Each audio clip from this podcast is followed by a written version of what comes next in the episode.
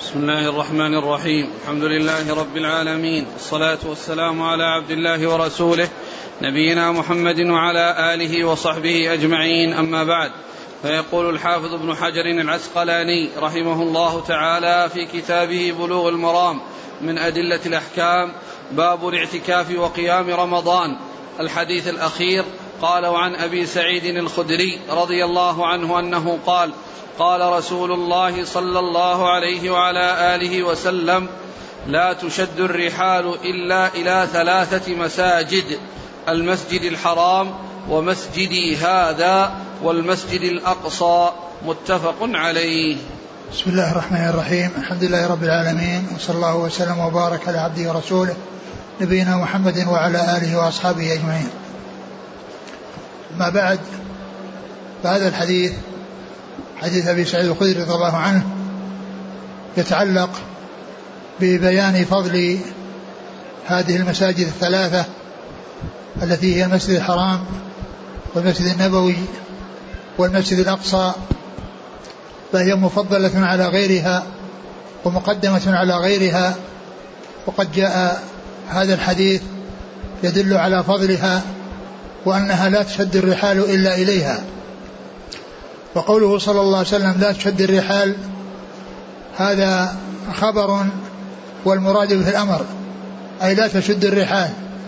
والخبر والأمر إذا أتي بالخبر بدلا منه يدل على تأكده وعلى ثبوته وأنه كأنه شيء مستقر وأنه لا يكون سواه ولا يحصل غيره. وهو نظير قول الله عز وجل فمن فرض فيهن الحج فلا رفث ولا فسوق ولا جدال في الحج يعني لا ترفثوا ولا تفسقوا ولا تجادلوا. فيدل على تأكد النهي وعلى تأكد الطلب الذي هو النهي. قوله لا تشد الرحال أي لا يسافر لا يسافر إلى إلى بقع من أجل فضلها وميزتها والتقرب إلى الله عز وجل بها لذات البقعة إلا لهذه المساجد الثلاثة وهي المسجد الحرام والمسجد النبوي والمسجد الأقصى. وقال لا تشد الرحال المراد بالرحال هو الرحل جمع رحل وهو ما يوضع على ظهر البعير. الخشب أو الخشبات التي آه، ترتب وتنظم بحيث تكون على ظهر البعير ويركب عليها الراكب أو تحمل الأحمال عليها من اليمين ومن الشمال ومن الفوق ومن الأعلى. إن هذا يقال له رحل. و وهو يكون خاص بالبعير. وليس الأمر آه، بالنسبة للسفر خاصا بالبعير بل يجوز أن يكون على الخيل وأن يكون على الحمير وأن يكون ماشيا. كل هذه يعني يحصل بها السفر. يمكن الإنسان يسافر على بعير وعلى بغل وعلى حمار وعلى فرس وعلى رجليه يمشي. ولكنه ذكر هنا شد الرحال ونص على الرحال لأن الغالب هو استعمال الإبل. الغالب في الاستعمال في السفر هو الإبل. تعملوا أثقالكم إلى بلد لم تكونوا بالغيه إلا بشق الأنفس. يعني فالإبل هي في الغالب الحمل عليها وحمل أثقال عليها وهي يعني آه، أكبر يعني آه، تلك الدواب التي هي بهيمة الأنعام والتي يكون الحمل عليها والركوب عليها. فلهذا نص على الرحال وأنها لا تشد الرحال وإلا فمثله السفر ماشيا أو السفر على حمار أو السفر على بعي آه، فرس أو السفر على بغل. ولكن الغالب الاستعمال هو الإبل.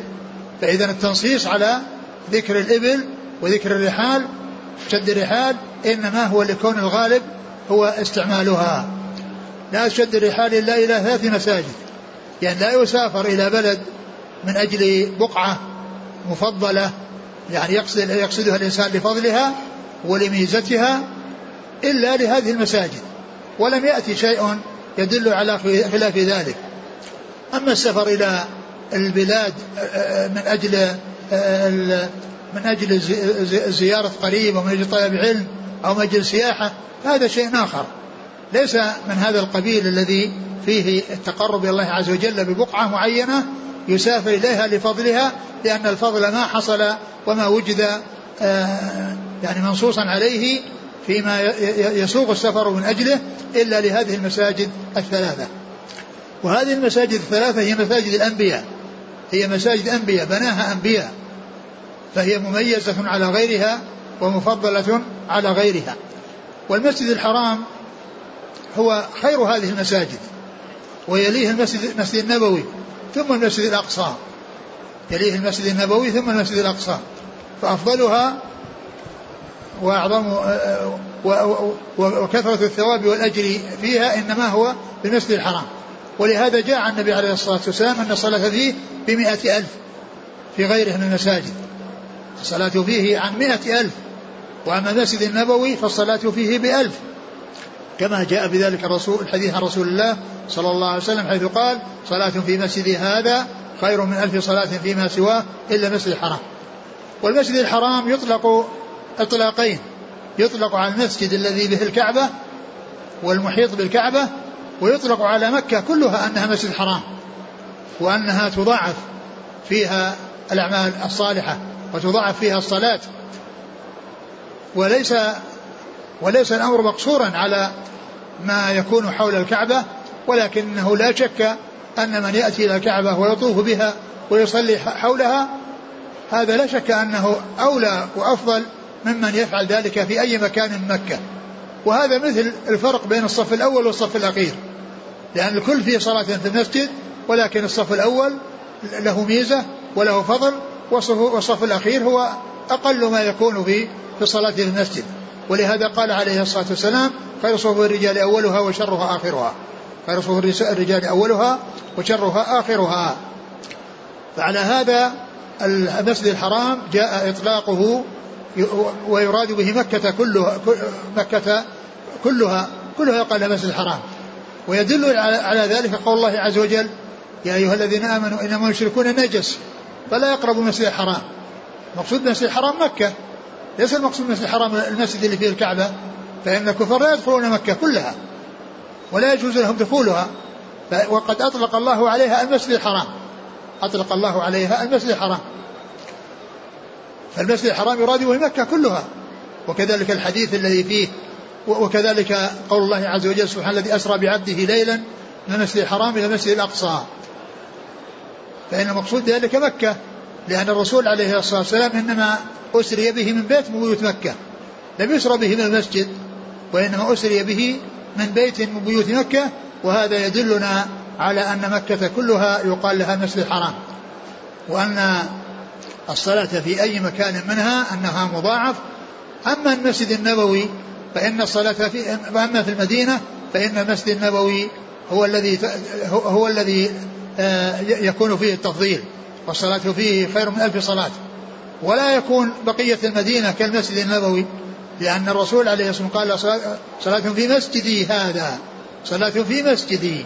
إذا المسجد هو الذي يكون له الميزة وله الفضل وليست المدينة آآ آآ سائر المدينة مثل مثل المسجد لأن هذه الفضيلة للمسجد وهذا بخلاف مكة. فإن كلها يقال لها مسجد الحرام. وأما المسجد النبوي فإن الصلاة فيه تضاعف بألف وتكون المضاعفة في المسجد الذي كان في زمانه صلى الله عليه وسلم وهو بقعة صغيرة من هذا المسجد وكل ما زيد وأضيف وألحق به أو يلحق به كل ذلك يدخل تحت اسم المسجد النبوي. وإن لم يكن هو المسجد في زمانه لأن الزيادة لها حكم مزيد لأن الزيادة لها حكم مزيد. المسجد إذا وسع فإنه يقال له مسجد الرسول صلى الله عليه وسلم. وكل ما يدخل تحت في توسعته وكل ما تحيط به الأسوار والأبواب فإنه داخل تحت اسم مسجد الرسول صلى الله عليه وسلم والصلاة فيه مضاعفة. داخلة تحت قوله صلاة في مسجد هذا خير من ألف صلاة فيما سواه. و ومما يدل على أن الزيادة لا حكم مزيد أن آه، عمر وعثمان رضي الله تعالى عنهما وهما خليفتان راشدان زاد المسجد النبوي من جهة الأمام من جهة القبلية.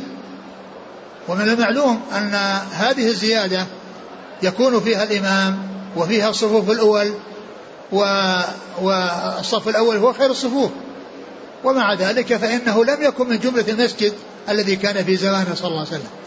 والصحابة رضي الله عنهم وأرضاهم لما زاد عمر وعثمان المسجد كانوا يصلون في الجهة الأمامية التي هي ليست داخلة تحت اسم مسجده صلى الله عليه وسلم الذي كان في زمانه. لأن هذه الزيادة الأمامية التي فيها الإمام وفيها ستة صفوف أو سبعة هذه ليست داخلة في مسجده صلى الله عليه وسلم ولكن الصلاة فيها مضاعفة والإمام يصلي فيها والصفوف الأول الصفوف الأول كلها داخلة فيها فإذا الزيادة لها حكم المزيد و والصلاة في المدينة التضعيف فيها إنما هو خاص بالمسجد وهذا بخلاف مكة. وبالنسبة لمكة والمدينة كل منهما يقال له حرم. هما حرمان. الله عز وجل حرمهما فلا يصاد صيدهما ولا يقطع شجرهما ولا تلتقط لقطتهما للإنشاد للتملك بعد سنة وإنما تكون يعني تعرف دائما. ولا تملك بعد سنة كغيرها من اللقطات. فإذا هذان الحرمان لهما ميزة. لا يصاد الصيد ولا يقطع الشجر ولا تلتقط اللقطة وغير ذلك من الأحكام المتعلقة بتحريم هذين البلدين. والحرمة إنما هي خاصة بمكة والمدينة وهما الحرمان وليس لهما حرم ثالث. وأما ما يقال عن المسجد الأقصى أنه ثالث الحرمين فهذا من الخطأ بل هو ثالث المسجدين. لأنه ليس هناك حرم. المسجد الأقصى ليس حرما. القدس ليست حرم. لا يصاد الصيد, يصاد الصيد فيها ويقطع الشجر فيها ولا تعامل معاملة مكة والمدينة. فإذا فإذا الخطأ أن يقال عن المسجد الأقصى ثالث الحرمين بل يقال ثالث المسجدين لأن المساجد ثلاثة مفضلة. ثلاثة مساجد مفضلة. وأما التحريم الذي حصل لمكة والمدينة فلم يحصل للقدس والمسجد الأقصى وإنما التحريم خاص بهاتين المدينة المقدستين المدينة حرم ومكة حرم وبيت المقدس ليس حرم وليس في الأرض حرم إلا هذين هاتين البقعتين اللتين هما أشرف البقاع. وأشرف البقاع مكة ويليها المدينة. فالمدينة أشرف بقعة بعد مكة ومكة خير البقاع. ولهذا الرسول عليه الصلاة والسلام لما خرج منها وأخرج منها قال أما إنك يحب بلاد الله إلى الله ولولا أنني أخرجت ما خرجت. إنك يحب البلاد إلى الله فمكة أحب البلاد إلى الله. وأما الحديث الذي يستدل به على تفضيل المدينة وهو حديث موضوع وحديث باطل غير صحيح وهو ما ما ما ما, ما قال ما ما ينسب إلى النبي صلى الله عليه وسلم إنه قال أن اللهم إنك أخرجتني من أحب البلاد إليك من أحب البلاد إلي يعني مكة فاسكني أحب البلاد إليك يعني المدينة فهذا غير صحيح لأن هذا باطل من حيث الإسناد وباطل من حيث المتن لأن المتن فيه أن الاحب إلى الله غير الاحب إلى رسول الله وهذا غير صحيح. فمحبة الله عز محبة الرسول عليه الصلاة والسلام تابعة لمحبة الله وما كان أحب إلى الله فهو أحب إلى رسول الله. ولا يقال أن الأحب إلى رسول الله غير الأحب إلى رسول الأحب إلى رسول الله غير الأحب إلى الله. فالأحب إلى الله هو الأحب إلى رسول الله. فإذا الحديث الصحيح هو قوله اللهم إنك اللهم إن إن إنك يحب البلاد إلى الله وخاطب مكة ولولا أنني أخرجت ما خرجت. ولولا أنني أخرجت ما خرجت. فإذا هذا يدل على تفضيل هاتين البقعتين. وأما المسجد الأقصى فقيل له المسجد الأقصى لبعده عن مكة لأن مكة هي أفضل البقاع وأقرب المساجد المفضلة إليها مسجد الرسول صلى الله عليه وسلم. وأبعد المساجد وأقصى المساجد عن عن المسجد الحرام هو المسجد الأقصى. يعني هذه المساجد الثلاثة المسجد الحرام هو أفضلها ويليه المسجد النبوي وهو أقرب إليه والمسجد الأقصى هو أبعد أبعد إليه أبعد إلى مكة لأنه آه، لأن المدينة هي التي آه، أقرب مكان إليه من الأماكن المفضلة والمسجد الأقصى هو الذي يكون هو الذي يكون أبعدها. وأورد الحافظ بن حجر رحمه الله هذا الحديث في كتاب الاعتكاف وقيام الليل. ولعل ذلك ليبين أن الاعتكاف عندما يعني يراد الذهاب لبقعة من أجل الاعتكاف بها لفضلها أنه يكون لهذه المساجد الثلاثة. لكن لا يعني أن الاعتكاف لا يكون إلا فيها فإنه يكون فيها وفي غيرها. وما ورد من الحديث الذي فيه لا اعتكاف إلا في المساجد الثلاثة المسجد الحرام والمسجد النبوي والمسجد الأقصى هذا يحمل على أنه لا اعتكاف أفضل والاعتكاف أفضل من هذه المساجد الثلاثة. ولا يعني ذلك قصر الاعتكاف عليها وأنه لا يجوز أن يعتكف في, في, في مساجد الدنيا. بل يعتكف في مساجد الدنيا. كما قال الله عز وجل ولا تباشرون وأنتم عاكفون في المساجد. وأنتم عاكفون في المساجد. فالناس يعتكفون في المساجد التي يجمع فيها ويصلى فيها الجمعة وكذلك الذي يصلى فيها الجماعة. وليس الأمر مقصورا على هذه المساجد الثلاثة. وما ورد يحمل على أنه لا اعتكاف أفضل منه في هذه المساجد الثلاثة. مثل ما يقال مثل ما جاء عن ابن عباس لا ربا إلا في النسيئة مع أن الربا يكون في النسيئة وفي الفضل. وكما جاء في الحديث الحج عرفة من الحج عرفة وغير عرفة؟ لكن لما كانت عرفة يعني أعظم من غيرها وأهم من غيرها نص عليها. وك ولأن الحج يفوت بفوات الوقوف. فلهذا قال عليه الصلاة والسلام الحج عرفة. وإن كان الحج فيه طواف فيه طواف إفاضة وفيه إحرام وفيه سعي وكل هذه أركان. ولكن الركن الذي يعني يفوت بفواته الحج هو آه، الوقوف بعرفة. طواف الإفاضة لا يفوت يمكن إذا أن يطاف ولو بعد سنة أو بعد أقل أو أكثر. إذا كان الإنسان بقي على طواف الإفاضة إذا كان نسيه وحصل في شيء فإنه عليه أن يأتي به ولو بعد مدة. لكن الوقوف بعرفة إذا انتهى خلاص ما في ما في حج هذه السنة. من فاته الوقوف فاته الحج. من طلع الفجر عليه وهو لم يصل إلى عرفة فإنه لا حج له في هذه السنة. انتهى. لأن الحج هو عرفة. وكذلك قوله صلى الله عليه وسلم الدين النصيحة. الدين نصيحة وغير نصيحة. لكن هذا يدلنا على أهمية النصيحة. يدلنا على أهمية النصيحة وعظيم شأنها وأن شأنها عظيم. فإذا يعني الاعتكاف أفضل اعتكاف يكون في هذه المساجد الثلاثة وأفضل اعتكاف في المسجد الحرام ثم في المسجد النبوي ثم المسجد الأقصى.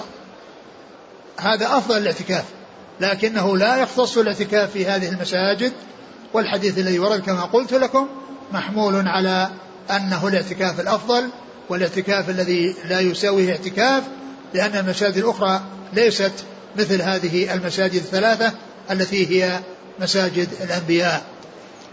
و والله تعالى أعلم وصلى الله وسلم وبارك على عبده ورسوله نبينا محمد وعلى آله وأصحابه أجمعين.